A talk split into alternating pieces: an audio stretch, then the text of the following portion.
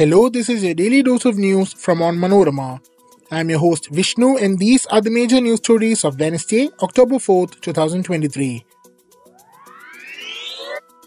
At least 5 dead and 23 Indian Army soldiers missing after cloudburst induced flash flood wreaks havoc in Sikkim. Three US scientists win Nobel Prize in Chemistry for their work on tiny quantum dots. NewsClick raid, founder Prabir Purkayastha and HR head Amit Chakravarti sent to seven day police custody.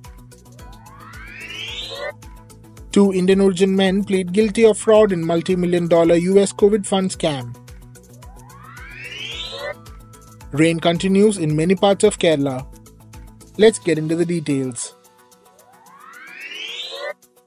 Five persons died and 23 army personnel went missing on Wednesday after a cloudburst over Lonak Lake in North Sikkim triggered a flash flood in the Teesta River basin, officials said. The flood that started around 1:30 a.m. was made worse by the release of water from Chungthang Dam. A steel bridge at Singtam, known as Indrani Bridge, 30 kilometers from the state capital Gangtok, has been completely washed away by Teesta River water on early Wednesday, another official said. The Sikkim government, in a notification, said the natural calamity has been declared as a disaster.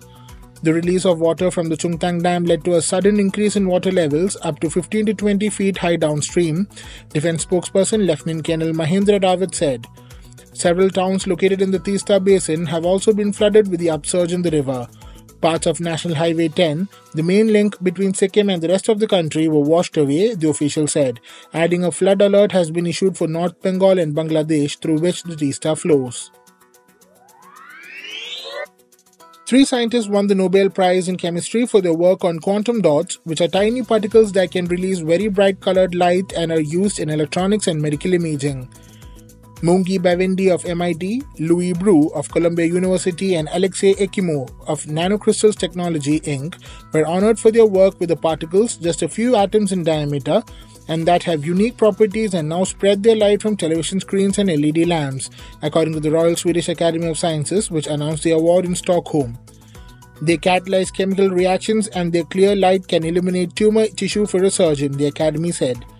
Quantum dots electrons have constrained movement, and this affects how they absorb and release visible light, allowing for very bright colors. Ekimov and Brus are early pioneers of the technology, while Bawendi is credited with revolutionizing the production of quantum dots, resulting in almost perfect particles. NewsClick founder Prabir Purkayastha and HR head Amit Chakravarti, who were arrested in a case filed under the Anti-Terror Law UAPA, Following allegations the portal received money for pro China propaganda, were sent to seven days of police remand, officials said on Wednesday. Police on Tuesday searched for more than 30 locations and questioned several journalists in connection with the case. A senior officer said both were produced before a court which remanded them in police custody. Police sealed NewsClick's office in Delhi on Tuesday. Officials earlier said 46 suspects were questioned and digital devices, including laptops and mobile phones, and documents were taken away for examination. Meanwhile, NewsClick issued a statement on the Delhi police raids claiming it has not been provided a copy of the FIR nor informed about the offences people associated with it have been charged with. The online news portal claimed that police seized electronic devices from its premises and houses of employees without any due process, such as the provision of seizure memos, hashed values of the seized data, or even copies of the data.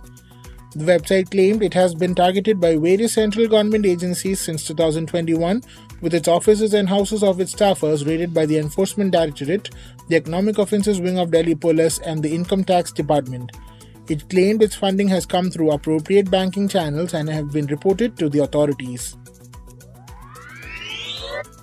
Two men of Indian origin in the US have pleaded guilty to their participation in a multi million dollar fraud scheme by obtaining loans under an economic assistance plan following the COVID 19 pandemic in the country, the Justice Department said. The Department of Justice, in a statement, said that Nishan Patel and Harjeet Singh, both from Houston, and three others engaged in fraudulently obtaining and laundering millions of dollars in forgivable Paycheck Protection Program loans that the Small Business Administration guarantees under the CARES Act.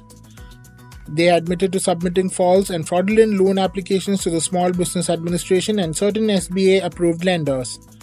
All five defendants also assisted in laundering the fraudulently obtained loan funds by supplying co conspirators with blank endorsed checks which were made payable to people posing as employees of the companies that received the loan but who were in fact not employees.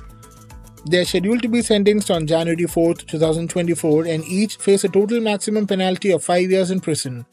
The Coronavirus Aid, Relief and Economic Security Act of 2020 provided fast and direct economic assistance for American workers, families, small businesses, and industries affected by the COVID 19 pandemic.